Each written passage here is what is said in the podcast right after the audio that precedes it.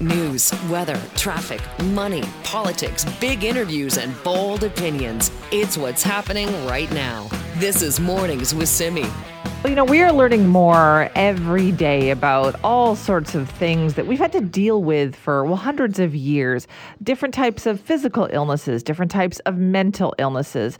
And you can add now schizophrenia to that as well. For many years, decades really, it was so misunderstood. But we're even, you know, being able to push the envelope of what we understand about this illness as well. And we're going to learn more about it this morning. Jonny Thomson joins us now, professor of philosophy at Oxford University and author of uh, Mini Philosophy, a small book of big ideas. Jonny, thank you so much for joining us. Hi, hi, thanks for having me.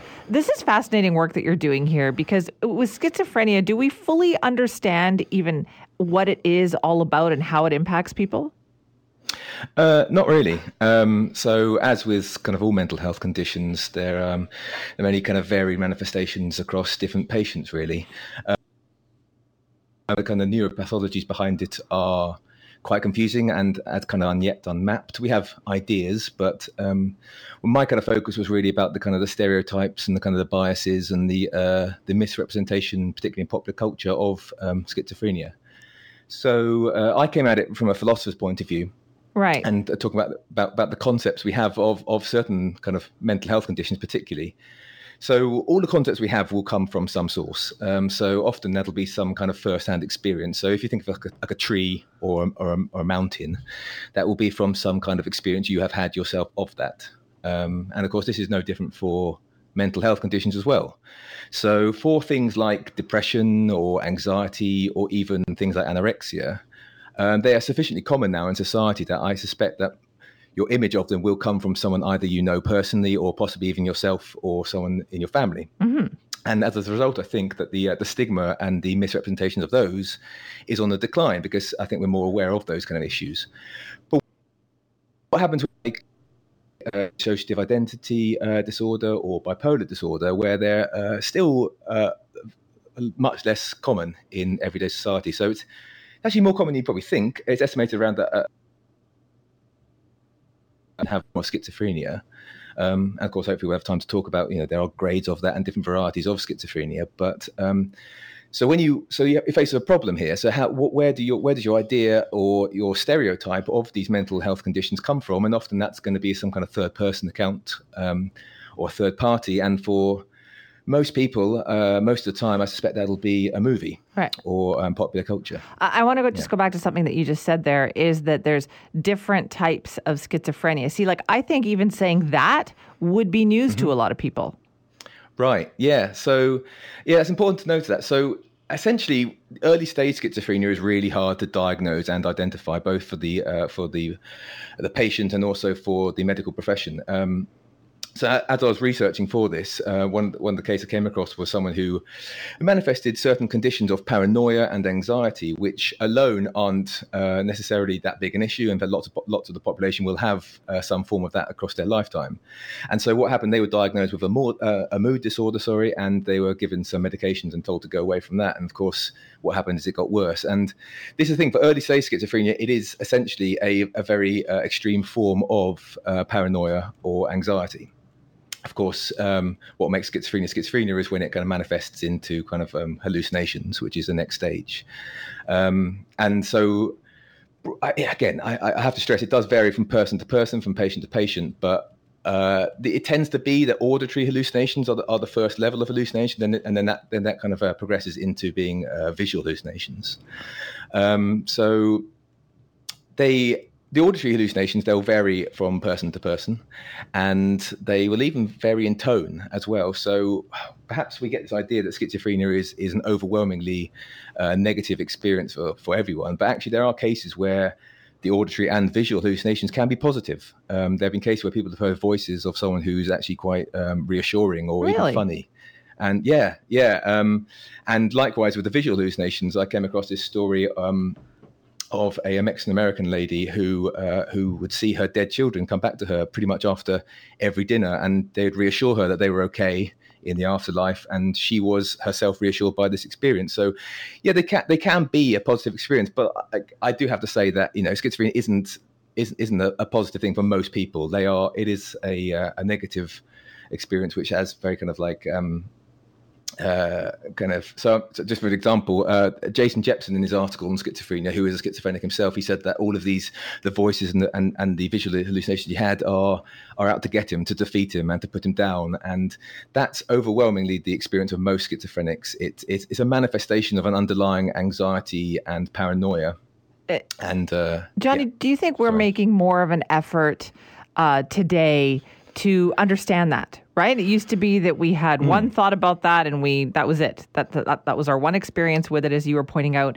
and that's what we were going to think about it. But now we seem to make more of an effort to say, well, wait a minute. No, there's there's more going on here. Mm, I think so. I, I certainly think so. Um, again, as, as, as, I said at the start, uh, if, if our only idea of schizophrenia comes from uh, like popular culture, essentially, I mean, with, with, schizophrenia, you have one one movie which really stands out as the kind of the big popular culture, and that's uh, the film uh, A Beautiful Mind, right? Yes. Where Russell Crowe um, uh, represents John Nash from the uh, late 1940s and early 50s, who yeah had schizophrenia, and in that movie, of course, you know Hollywood's Hollywood's um, aim is to make an entertaining film. They want to make something which is interesting, and so they don't feel like they have a duty to representing the conditions properly, or even the duty to um, to uh, be sympathetic to the conditions. So in that movie, you have Nash, who actually. Um, I don't know if you've seen the movie yourself. There's a, there's a scene where uh, he he sees so what he thinks are Soviet police coming to arrest him as he's doing a speech, and this is obviously a very extreme form of visual hallucination. But uh, actually, in Nash's own account and in Nash's own uh, diaries, this didn't happen. He he had what we might referred to as a kind of mild to moderate schizophrenia, where he he heard voices and he had this paranoia, but he didn't have necessarily those kind of whole scale of visual hallucinations. So, if of course your only account, your, your only uh, understanding of schizophrenia comes from a movie like the, uh, A Beautiful Mind, then yeah, you're going to see it as being only this very extreme form of um, schizophrenia. But I think you're right. I think we are trying to make an, an effort to understand uh, not just schizophrenia, but I think mental health um, more broadly. Actually, I think we're much more kind of sympathetic to the idea of neurodiversity and the idea that. Um, the stigmatization of mental health is something of the past. But the hallucination part that you talked about is so important there because I think some mm. people struggle with understanding, well, why don't people just take medication, right? Why don't they just take? Yeah. But the, with schizophrenia, there's also the key in that the med- for some people, the medication is ne- not necessarily something that they want. Well, absolutely, and and that's actually one of the things which um, uh, Russell Crowe's character Nash does do in in, in a beautiful yeah. mind. I have to stress actually here that one of the possibly the the negative uh, stereotypes presented in a beautiful mind is ha- is the uh, the the negativity of the medication and because he says in, there's one scene in the movie where he says he's worried that medication is dulling his you know undoubtedly brilliant mind um, and that might have been true in the 40s um, but I, I, have to say that medication today for very different almost yeah. all yeah, exactly, and it's overwhelmingly a positive experience. And so there is a risk with a movie like that if you if you're emphasizing the uh, the the dulling or the negative effects of certain types of medication, that actually it uh, puts people off taking medication. And as I say, people who who have moderate to extreme forms of schizophrenia are are overwhelmingly uh, benefiting from medication. And um, I should actually say about the medication point of view that uh, you, you, mentioned the hallucinations, and that is essentially one of the, the hallmarks and, and, and, the defining characteristics of schizophrenia. And all of the medications, or most of the medication, I should say, that deal with schizophrenia are antipsychotic um, drugs. They will they will tackle the hallucinations as being the uh, the positive manifestations of schizophrenia. Um, so I don't know how much you want to go into the into no, the, that's just the, so, the brain chemistry of it. No, this just it just it's a different type of philosophy. I know that's what you study and specialize in too here, but this really mm. speaks to how everybody needs to think about these things differently, doesn't it? Well, absolutely, yeah, and and seeing it's according to mental health and mental illnesses and mental diseases. I think that's really important. And like a disease, you know, it, there are, there are underlying biochemical uh, factors which are causing this. And I think. Um, the popular culture kind of representation of mental health conditions as being dangerous, kind of uh, insane, or kind of like homicidal is obviously very dangerous. And it goes back to Psycho in the 1960s, or someone who had dissociative uh, identity disorder, and it, it, went all the way through to Rain Man and even into oh, Beautiful yeah. Mind. And I think I think uh, we're, we're doing better with today. I think I think modern TV programs and modern movies are much more sympathetic to the idea. Um, but I think, yeah, this this negative representation of stereotypes and mental health has always been damaging. But as I say, Hollywood's Hollywood hasn't got a duty to the medical profession. They haven't got a duty to being uh, honest. They have a duty to entertainment and being subtle and appreciating the grades and the nuances of mental health is is not really a movie maker's um, ambition. no, but that's something we can strive for instead. Jonny, thank you so much for your time. Yeah. Thank you very much for having me. This is Mornings with Simi. We have a lot to talk about with Vaughn Palmer this morning from the Vancouver Sun. Good morning, Vaughn. And good morning, Simi. And God, I do love that song. Isn't it a great song? it's perfect for today. That's what I said too. That's what I said. Uh, first off, I just have to give a shout out to our listener, Dave, who sent me an email yesterday with a high school picture of a young Vaughn Palmer. Uh, he said he doesn't know you, but he found it in his yearbook. He was going through his yearbook and he saw it. So he sent it to me. You look adorable, Vaughn. Well, I gather the Vancouver Sun's still using that picture on my column in the paper. At least I've been accused of still using my high school yearbook picture. Having seen paper, it, I so. can say that is not the case. No, no, no. Yeah, but it's about 20 years old, so it's closer to high school than it is to the way I look today. All right, let's get started. So, BC Ferries, I did rant about this this morning. Uh, I don't know what's going on in their communications department over there, Vaughn, but we had a confirmed interview with them for the last week. I've talked about it on the show, and then all of a sudden yesterday we're told, "Oh, no, no, no, that was just a request. No, it's not confirmed," and and they're doing a media availability for everybody today, which I welcome. But I'm thinking, what the heck is going on over there? Well, that's message control, and I, it it pervades this government. And availabilities are rationed, and questions are rationed, and messages, uh, press releases, and announcements uh, are narrower and leave stuff out. So. Uh, you're the latest victim of it. Uh, we had a case uh, a few weeks ago. A colleague of ours, Penny Daflos, CTV, right. gets her hands on an FOI on uh, serious cases of harassment of employees in the ambulance service. Uh, she asks for the report, takes them two months to give it to her, and they give it to everybody on the same day. They give her just a couple of hours' notice that it's coming out. Uh, and they did it on a Friday afternoon. So it it's a pattern with this government, Simi, and they get away with it all the time. So I know the listener, uh, lots of them don't have a hell of a lot of sympathy for news organizations about what we're up against trying to get the stories. But the thing today, I mean, yes, I got an invitation yesterday, Simi, and I'm going to be. Good. They're doing this in person. This tells you how much trouble BC Ferries yeah. is in. They're actually doing a news conference in person with actual television cameras there at hmm, let's see i'm supposed to show up in the lobby of the bc ferries building in victoria at 10.15 a.m so uh, this is going to be strange. I hope they have news news uh, name tags on all the executives since most of them have been seen publicly for the longest time. I mean let's give the ferries credit for getting ahead of it finally and dealing with it. But let's also acknowledge that it's been two weeks since BC Ferries announced that the coastal celebration was being taken out of service for the second time. And that is what triggered the nightmare of wait times and gobbledygook on the, on the website and this is the first time today that the CEO has been available to talk in person and answer questions. Yeah, two weeks where they have let the story spiral out of control because of the lack of information, the lack of having just somebody in in out there and actually talking. That's all we need, right? Somebody out there talking.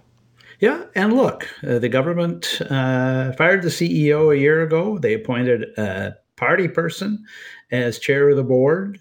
Presumably, they gave directions on how they wanted this thing turned around since they said they fired the previous CEO because of waiting times and problems.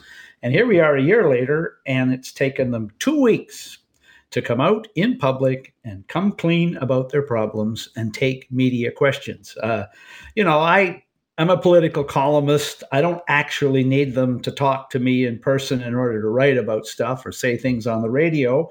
But again, I've heard repeatedly from our colleagues, especially in television, that just getting someone to come on in person on camera and address things, you know, they want to do it by yeah. Zoom or by phone or whatever they try to maintain as much distance as they can. I, one other thing that came out in the overnight coverage, which I do want to flag, head of the Ferry Workers Union, McNally, he says uh, he had a talk to the ferry's CEO, Jimenez, yesterday.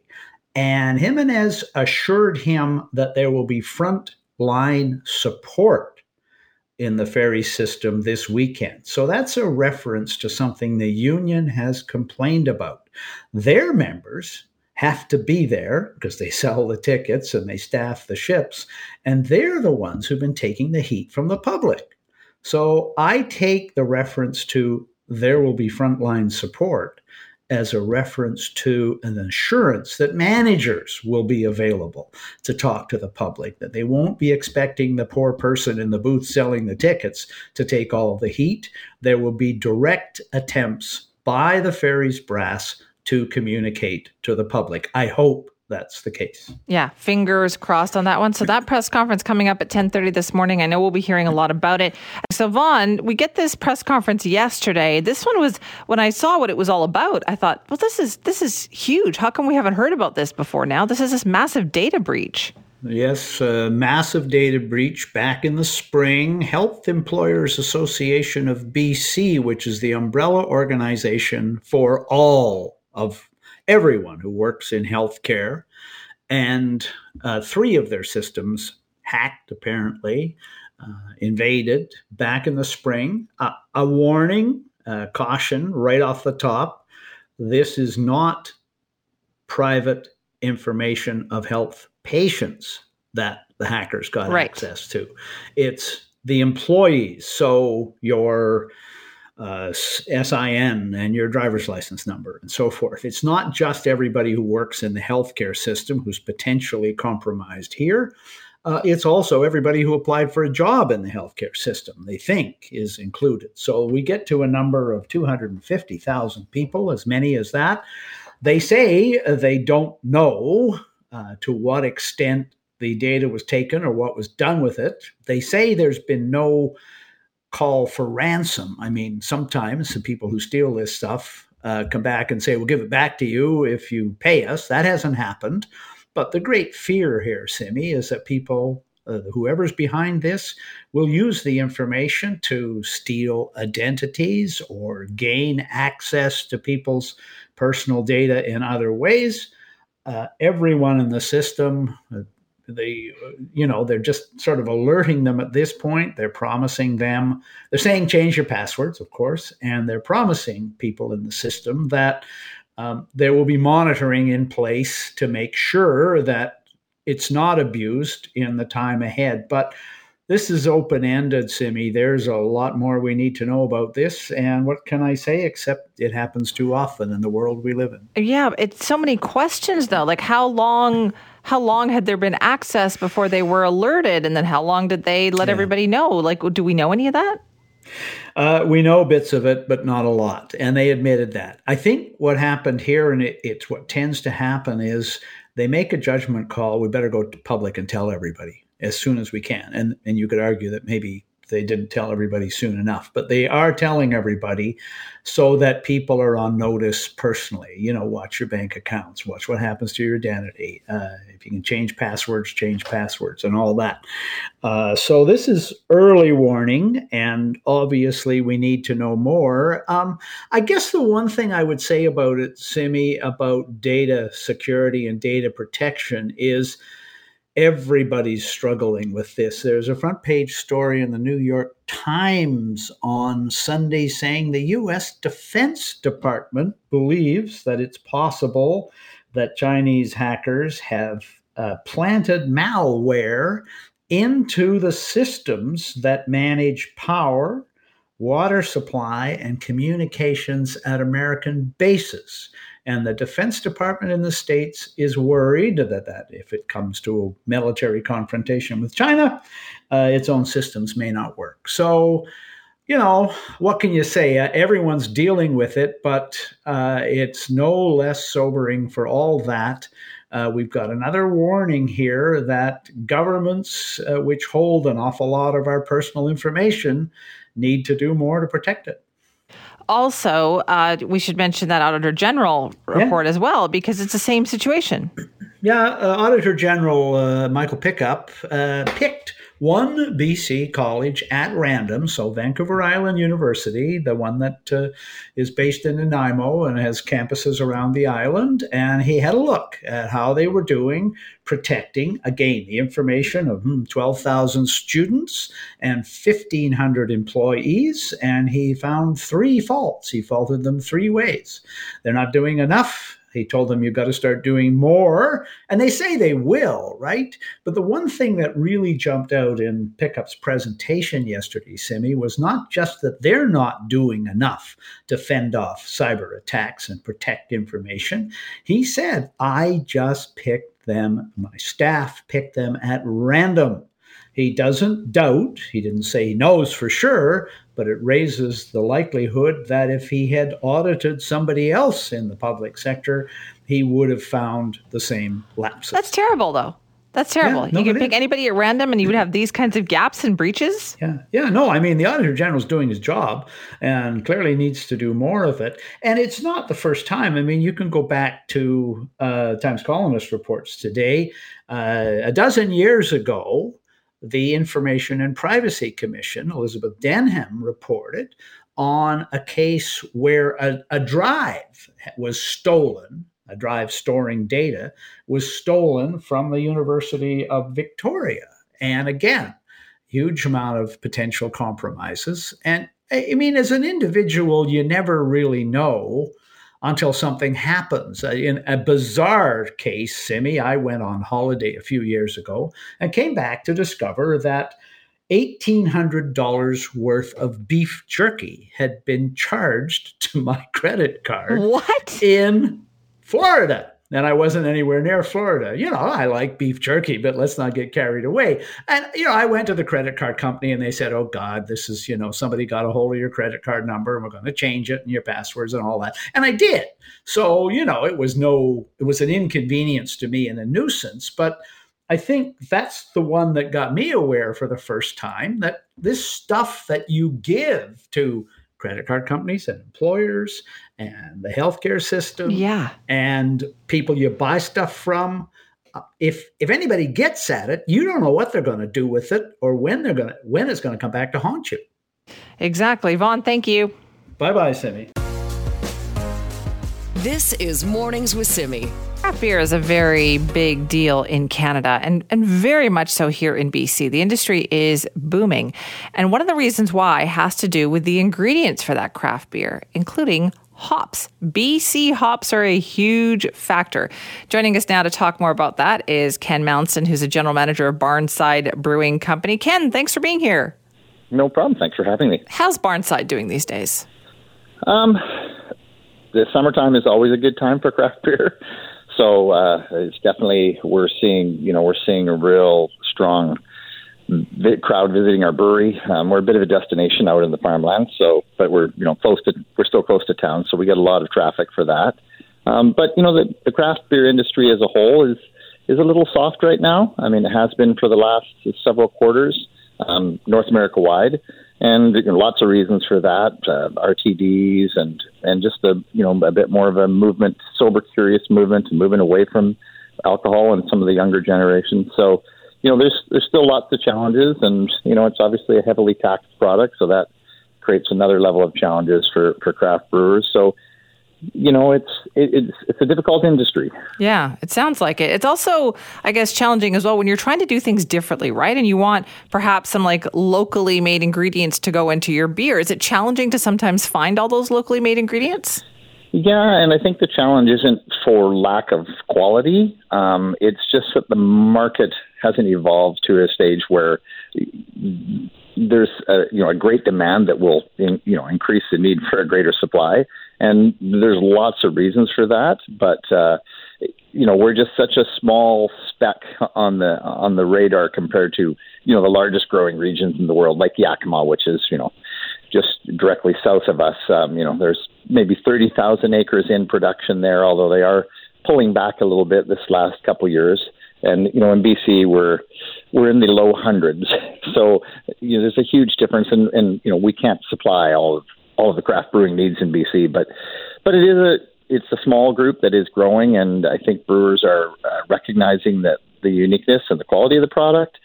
And you know we have to find other ways to compete in terms of, of price, and and you know there's lots of things that can be done to to improve our position in that area. Right. So if we could have more BC grown hops, though, that would that would be a benefit to the industry, wouldn't it?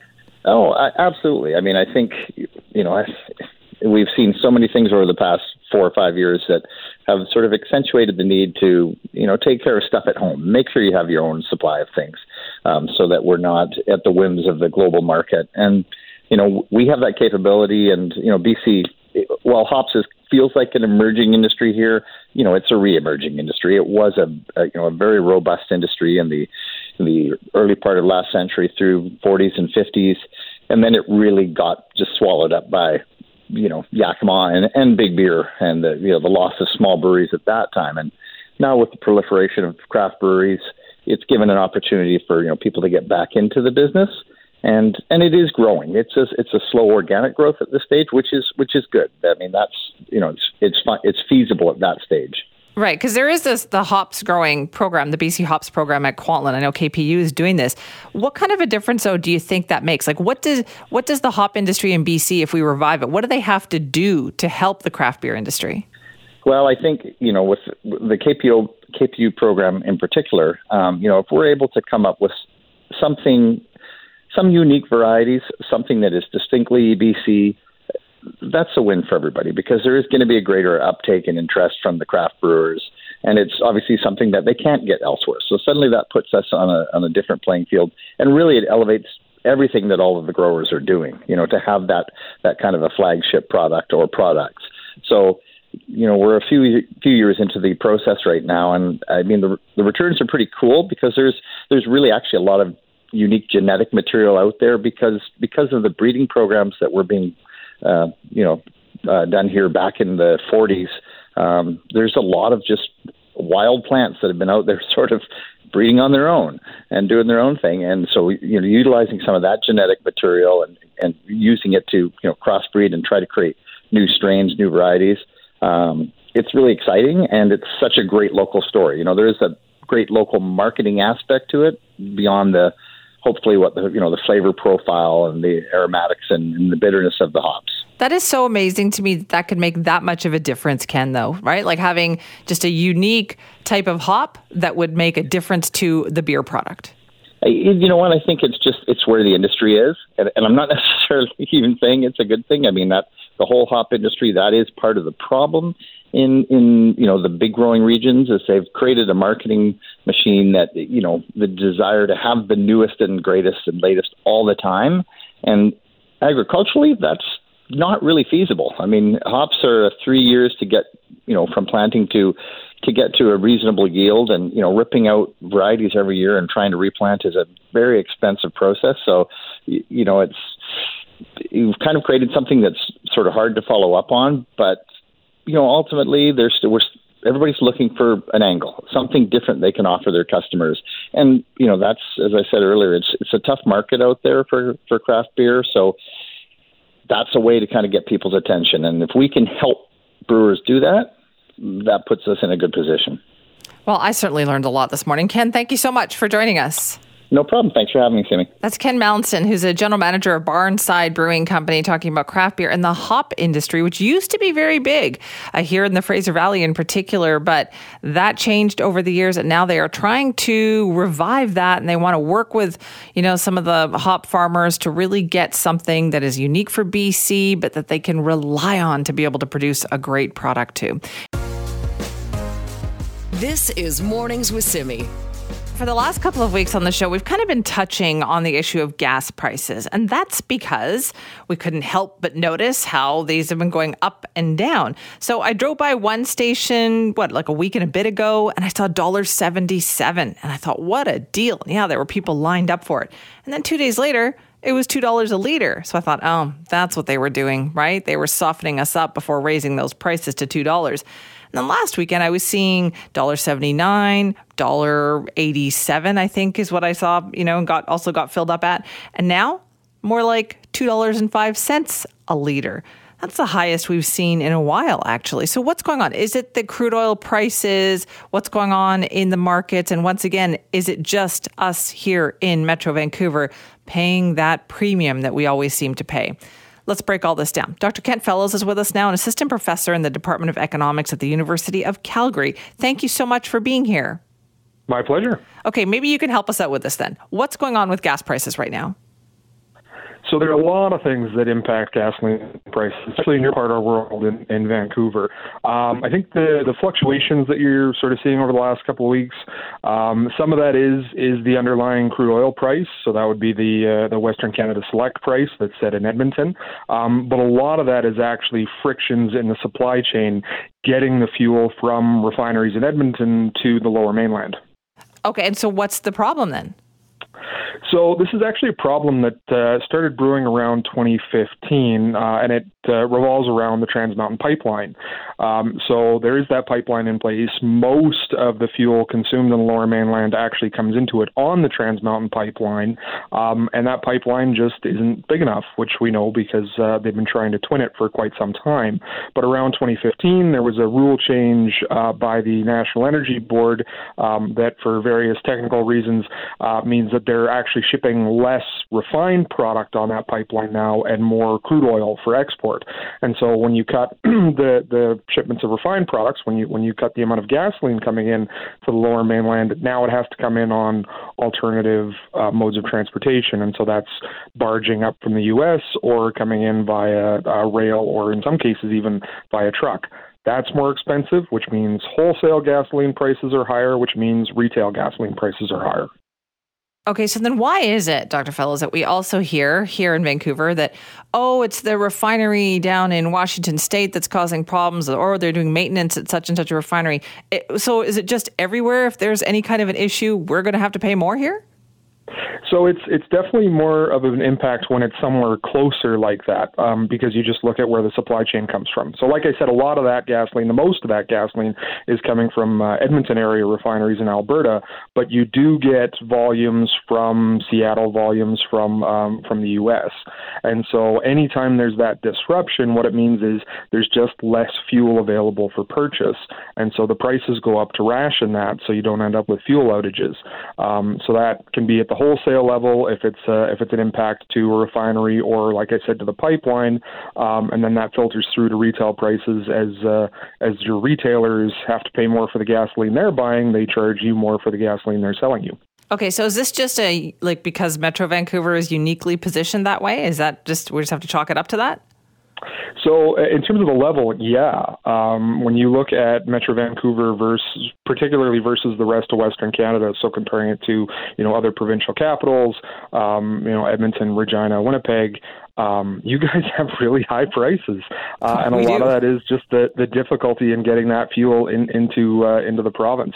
Um, you know, you look at the difference between Calgary and Edmonton, and it's exactly what the pipeline toll is. It's you know, it's I think it's a cent or a cent and a half. You look at the difference between Edmonton and Vancouver, and that pipeline constraint can play all the way up to sort of 18, 20, 25 cents difference, and then even more acute um, when you get uh, when you get specific shortages.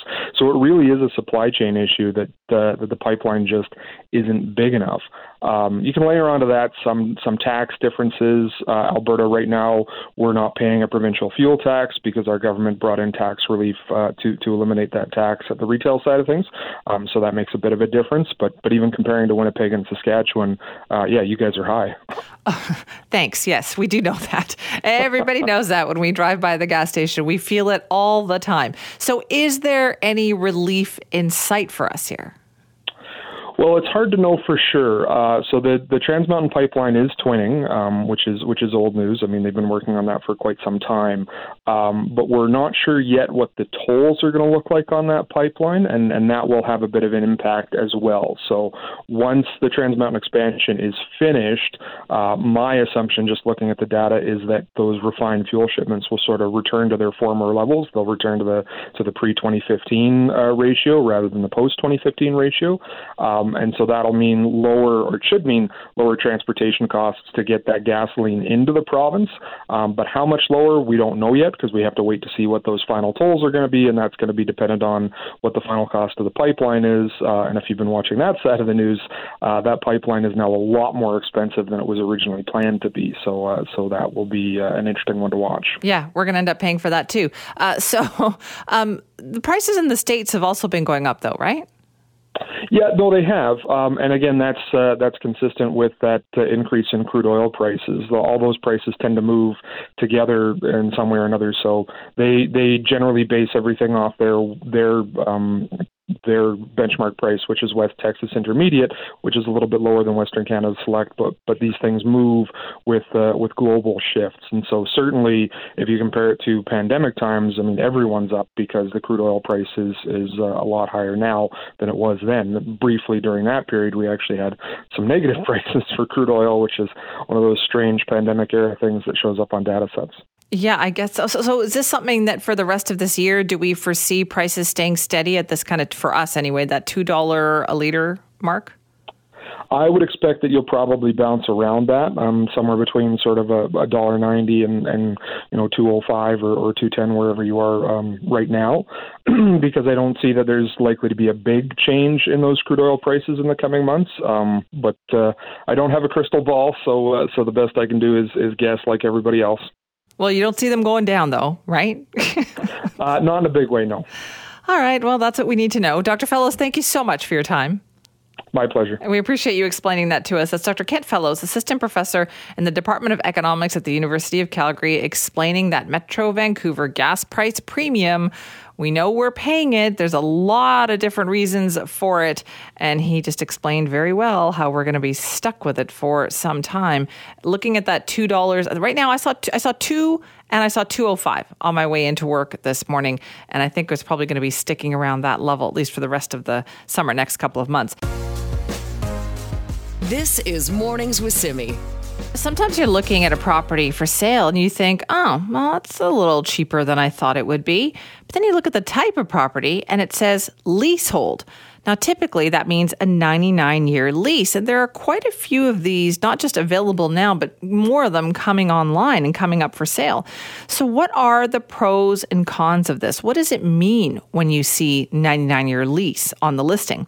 Well, David Hutchinson is with us now, realtor and owner of David Hutchinson Personal Real Estate Corporation. David, thanks for being here.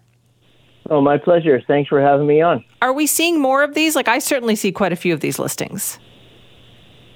Yeah, and and um, you're exactly right. At, at first glance, they can be like really good deals, and uh, they're not deceiving. It's just it doesn't say right when it pops up. I think on the public site that it's a, a leasehold, and when you you start clicking around a little more, you realize it's a 99 year lease, and it all seems fine. 99 years is a long time, so they, they can be uh, the right choice for some people. Okay, so what does leasehold mean? Well, you you don't actually own the, the land, the dirt below you, like a regular uh, freehold strata. So that could be an issue for, for some people. Uh, but they're, they're a lot cheaper. And if you get them at, for example, Simon Fraser University or UBC, you got such a great location. And those are, are very good uh, leases. They're not uh, private leases. Sometimes in the West End, you got these private leases that run to 2073 and they're a little harder to, to finance. But with the university leases, it's just like a regular freehold strata, and you vote, and you have a strata corporation and things like that. Okay, but if you have a 99 year lease, um, what does that mean? Does that mean that when you go to sell it, it's not worth as much because you would obviously have like a limited amount of time left on that lease?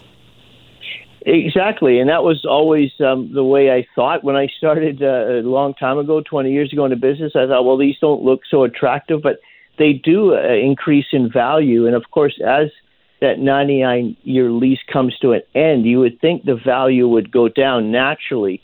But prices have also gone up at the same time. So they kind of balance each other. Okay, and so why are why are there private leasehold situations? You said in some areas. Yeah, it, it's um, years ago a company called Sheridan. They bought these buildings in, in the West End and on Harwood, and uh, they seem like really good deals.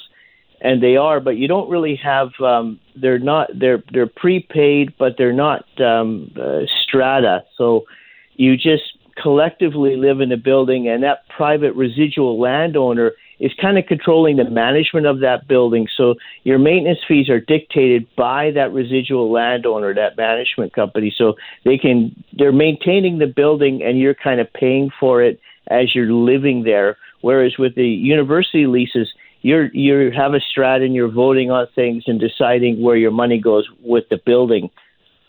Okay, so then if people see this and they are considering it, David, what do you think they need to know? What like what are the things that we should look for?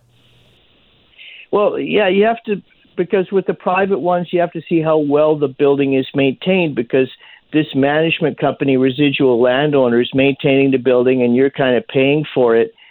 Uh, and you want to see what's upcoming because they're going to tell you, okay, this is what you're paying for this year. You don't really have a say with it. But with the university leases, because it's more like a, a freehold strata and a strata corporation, you have meetings. You need that uh, special resolution vote, 75%, say if you want to do a roof or paint hallways and things like that. So you really got to um, look closely at the documentation and, and um, have that due diligence period. Okay, so people, those are the types of questions they should ask. Is like, what type of leasehold is this?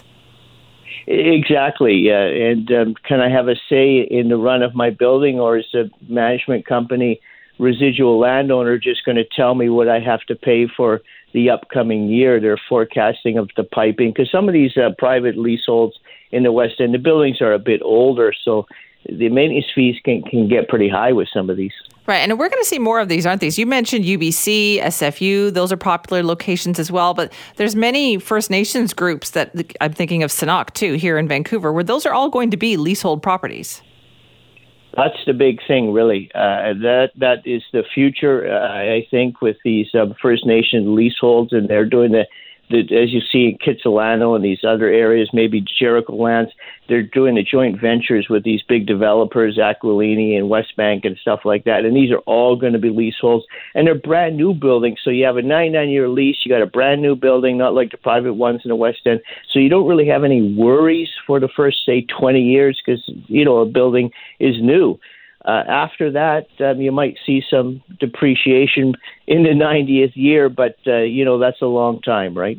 That is a long time, true. Um, so, so is this something that you would tell your clients? Okay, like yeah, make sure you look at this. This is an option. Yeah, I, I just had a, a a client and he's a friend and I sold him up at SFU and he's up at the university and he absolutely loves it up there. He bought a brand new one. He bought it um, just as it opened the doors. So he's got a brand new unit and you got the view and and UBC such a great location and really to buy a condo in UBC uh, on the endowment lands there it has to be leasehold so you don't have an option but to live on a university campus with a 99 year lease and most people move within the first five ten years anyway so uh, it's not an issue, and he, loves it up there. Okay, but what, is there something you need to worry about, or are a concern that you need to just kind of watch out for? Like, can can the terms of that ninety nine year lease be changed? How often does it come up for negotiation, or is that only every ninety nine years? Well, they've they've kind of got it ironed it out because that was the big issue years ago. It's easy, at least the terms can change, and I'm out on the street. But now these um, the lawyers and everyone else have figured it out. These these nine nine year le- current ones are, are pretty strong.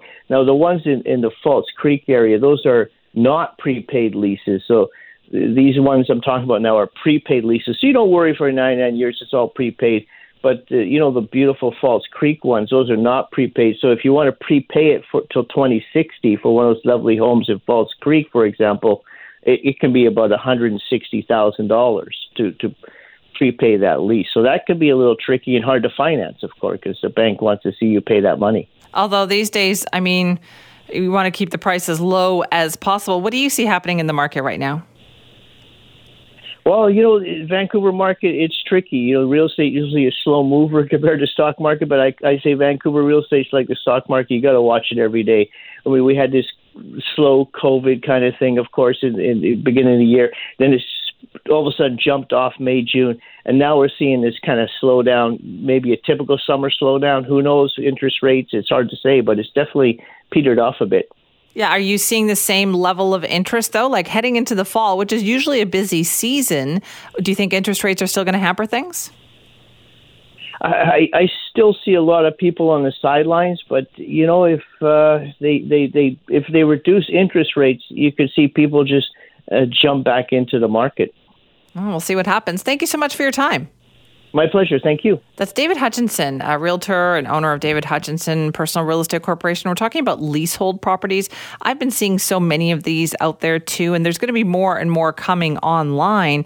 That 99 year lease prices are always a little bit more kind of competitive than you would see in a regular property for sale. And so, yeah, maybe that is an option for people, but there's definitely a few things, a few questions I think people have sometimes when they see that there. This is Mornings with Simi. It is not easy to get information about what happens to people when they are in police custody or when they're killed in police custody. It's even harder.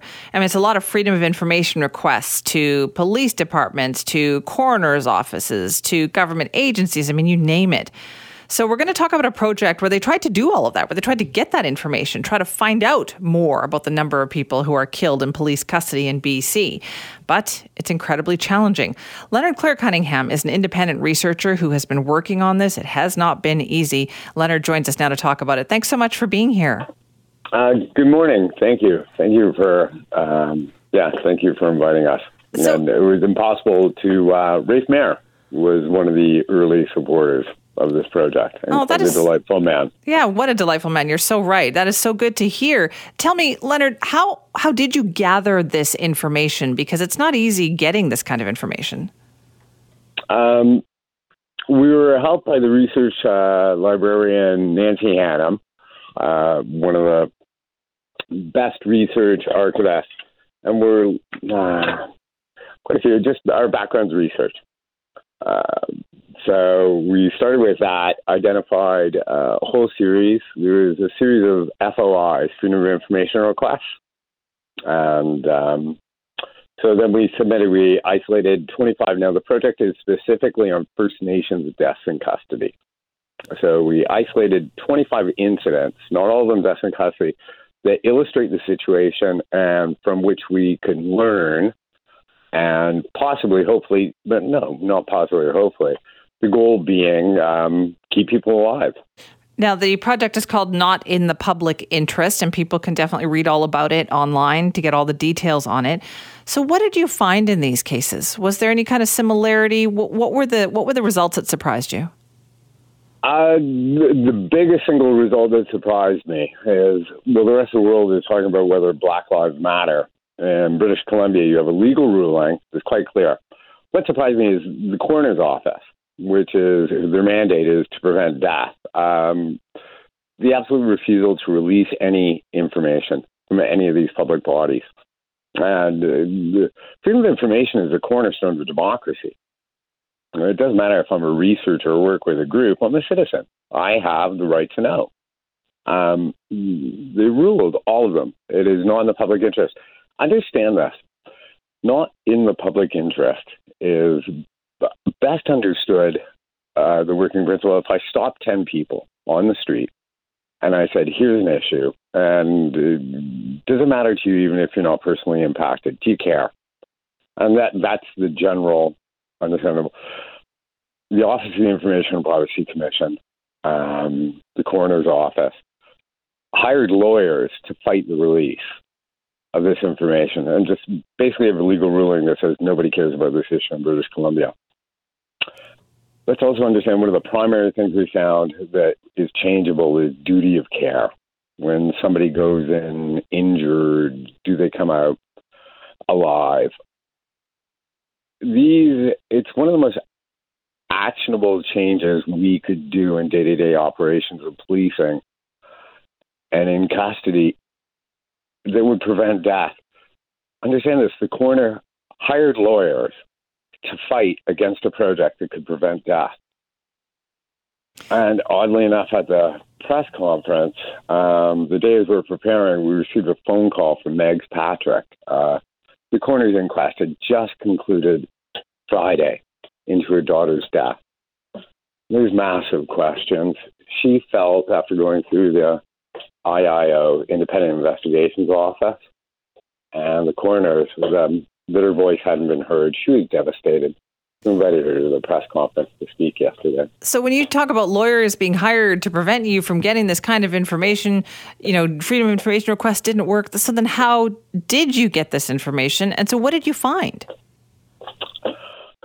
Um, you can't boil it down to a single. We're writing. The goal is more. Uh, it's silly, maybe to some, but to us, we like that. These are real people, and their stories deserve to be heard. Um, so people can go to the website, read, read each individually. Plus, we have uh, we put together um, some video segments. Artists have helped us and stuff. Uh, so I can't distill it into a single finding. Uh, we have problems. I'll tell you one thing we found. The IIO, I wrote the original Frank Paul article. CBC gave me developmental money for an investigative documentary. And that's what started it.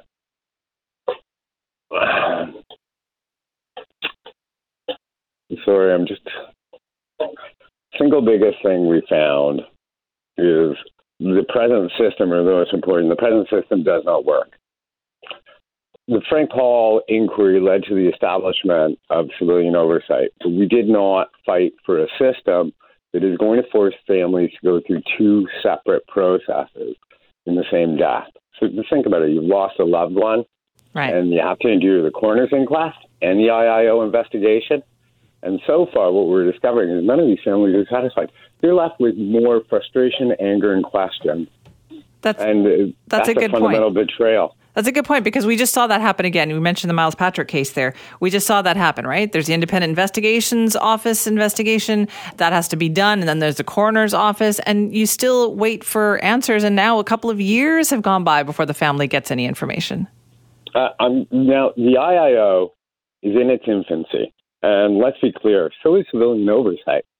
Not a great body of research. So this is a brand new thing, and I'm going to applaud it. And I want people to understand that even in the families, I've extended the idea. Remember that the police fought against the IIO. Um, so we're asking them, they're underfunded. They should be immediately made uh, independent office of the legislature. Uh, they have to, as they've requested, pull from, I can't remember the specific case, but they recommended charges and the Crown said no. Let's remember that the Crown Counsel works each and every day with the police. These are their friends. I'm, I, it's not like an episode of Law and Order. The police investigate crimes. You know, the Crown prosecutes them. They need a dedicated Crown Counsel who just takes the referrals. They cannot be left to draw. It's like rolling the dice on whether we're going Right. to charge somebody or not. Uh, whether you're going to charge your best buddy that you just went out for beer with, you could play hockey together. That is not a system that works. Um, So Leonard, I do urge uh, patience with the IIO. Right. The, well, the work that's fascinating. I've been reading through the project here, and I encourage people to check that out. Listen, thank you so much for your time this morning. All right. Thank you, Simi. That's Leonard Cler-Cunningham, the researcher for the project Not in the Public Interest. And this is taking a look at Indigenous deaths in police custody. And it is a frustrating process, right? We, we talk about that Miles Patrick case that we have just been going through. Uh, it has been uh, tough to get any answers from that, even with the coroner's inquest, even with the IIO uh, investigation on that. This is Mornings with Simi. It is time now for Making Sense of the Markets with Laurie Pinkowski. Laurie is a senior portfolio manager at Canaccord Genuity and joins us now. Good morning, Laurie. Good morning, Simi. How are you? Good, thank you. How are those markets doing? Well, markets are lower this morning, really coming off a rather kind of flat start to the week. Um, today's move is coming after the U.S. government uh, debt was downgraded from AAA rating to a double A plus, and again, they're saying it's justified uh, by arguing that the country's finances will likely deteriorate over the next three years, given tax cuts, new spending initiatives, uh, economic uh, shocks, possibly, and repeated political gridlock. We have seen U.S. Uh, debt downgraded before, uh, so it's not that much of a surprise. However, um, you know, markets don't like to hear that kind of uncertainty, and so that we're seeing market indices down anywhere between one to two percent. But again, this comes off of a huge move we've seen over the last uh, couple of months as well. So, so it's okay for markets to take a breather. Nobody panic.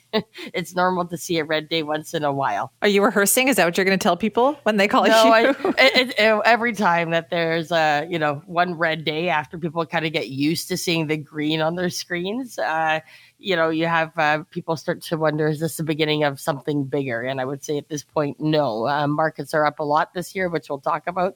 Uh, and uh, it's okay to, you know, you're never going to have every day that's up. You're never going to have every, every month that's up or even every year. So, so uh, at this point, we're coming out of a bear market and things are recovering. So that's good news. Okay, that is good news. Let's talk about earnings week, which has been continuing because there were some more second quarter earnings announced. Yeah, you know, earnings season right now, we're more than halfway through with the results coming in stronger than expected. Um, many investors are remaining optimistic about the health of the U.S. economy and that we're going to sort of uh, avoid a, a, recession, or if there was one, it would be a soft landing. Um, and when we're looking at earnings and some of the ones that uh, have come out recently, because we've had uh, about 160 of the S&P 500 companies report.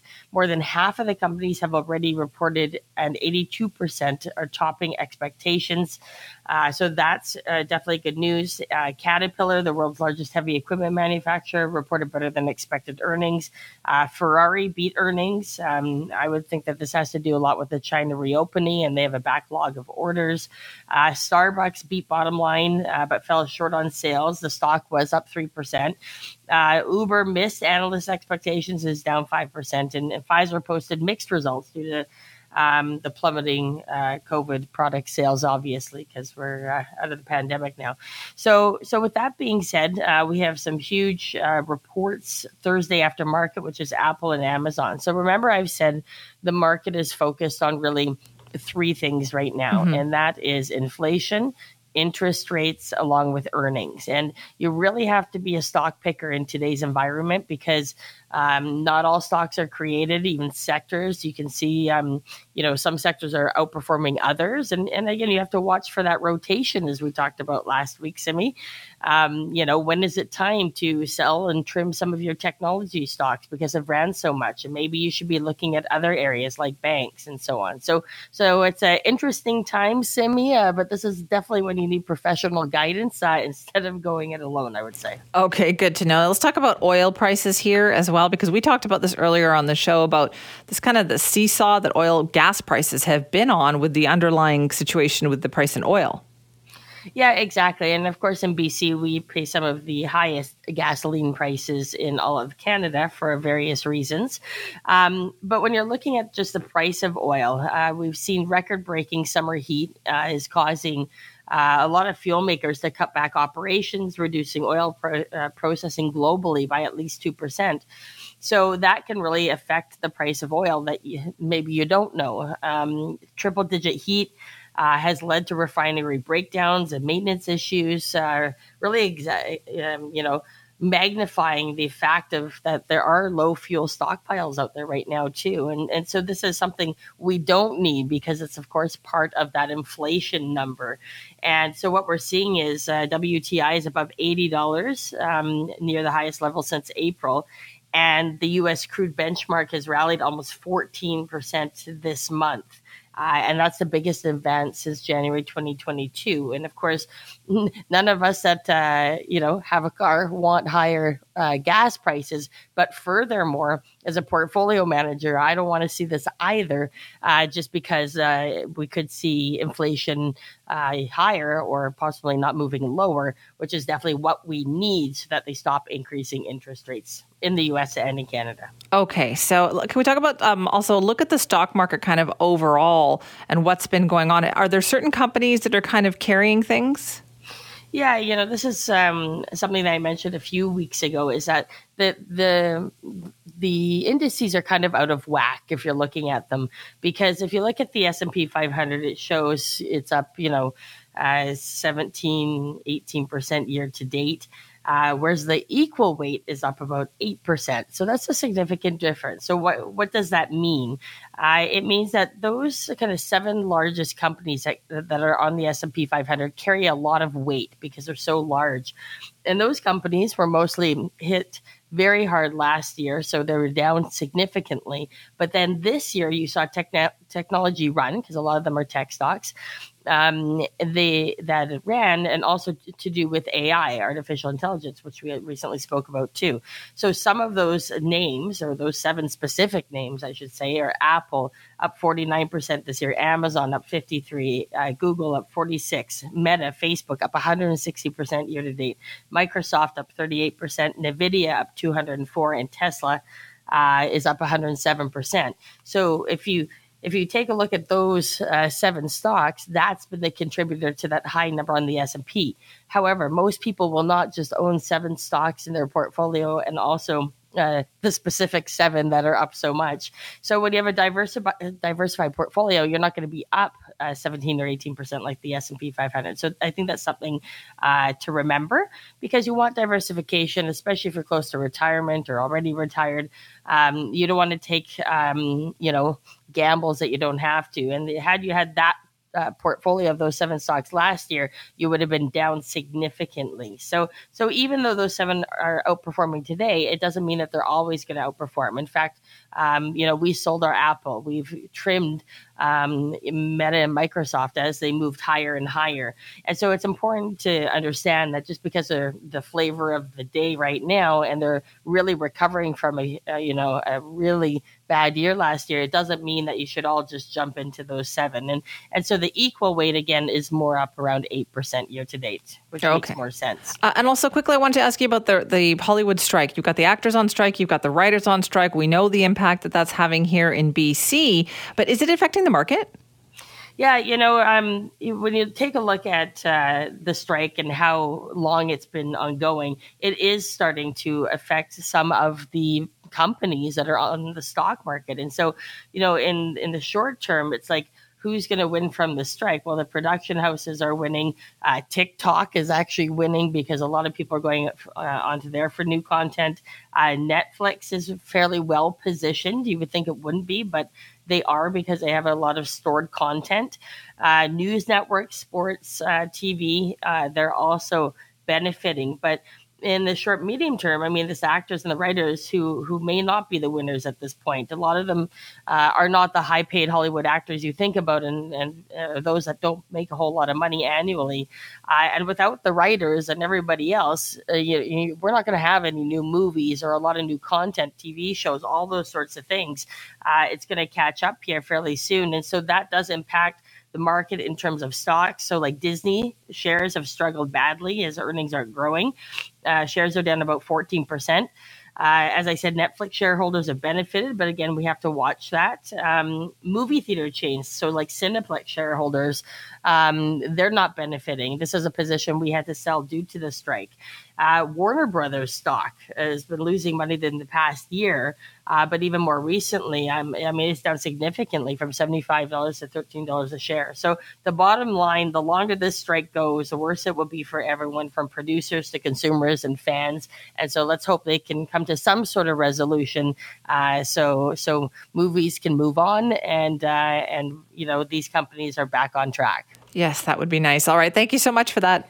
Thanks so much, Simi. Have a great day. You too. That's Lori Pinkowski. Lori is a senior portfolio manager at Canaccord Genuity. You can contact her team directly, 604 695 LORI, or you can visit their website at pinkowski.ca.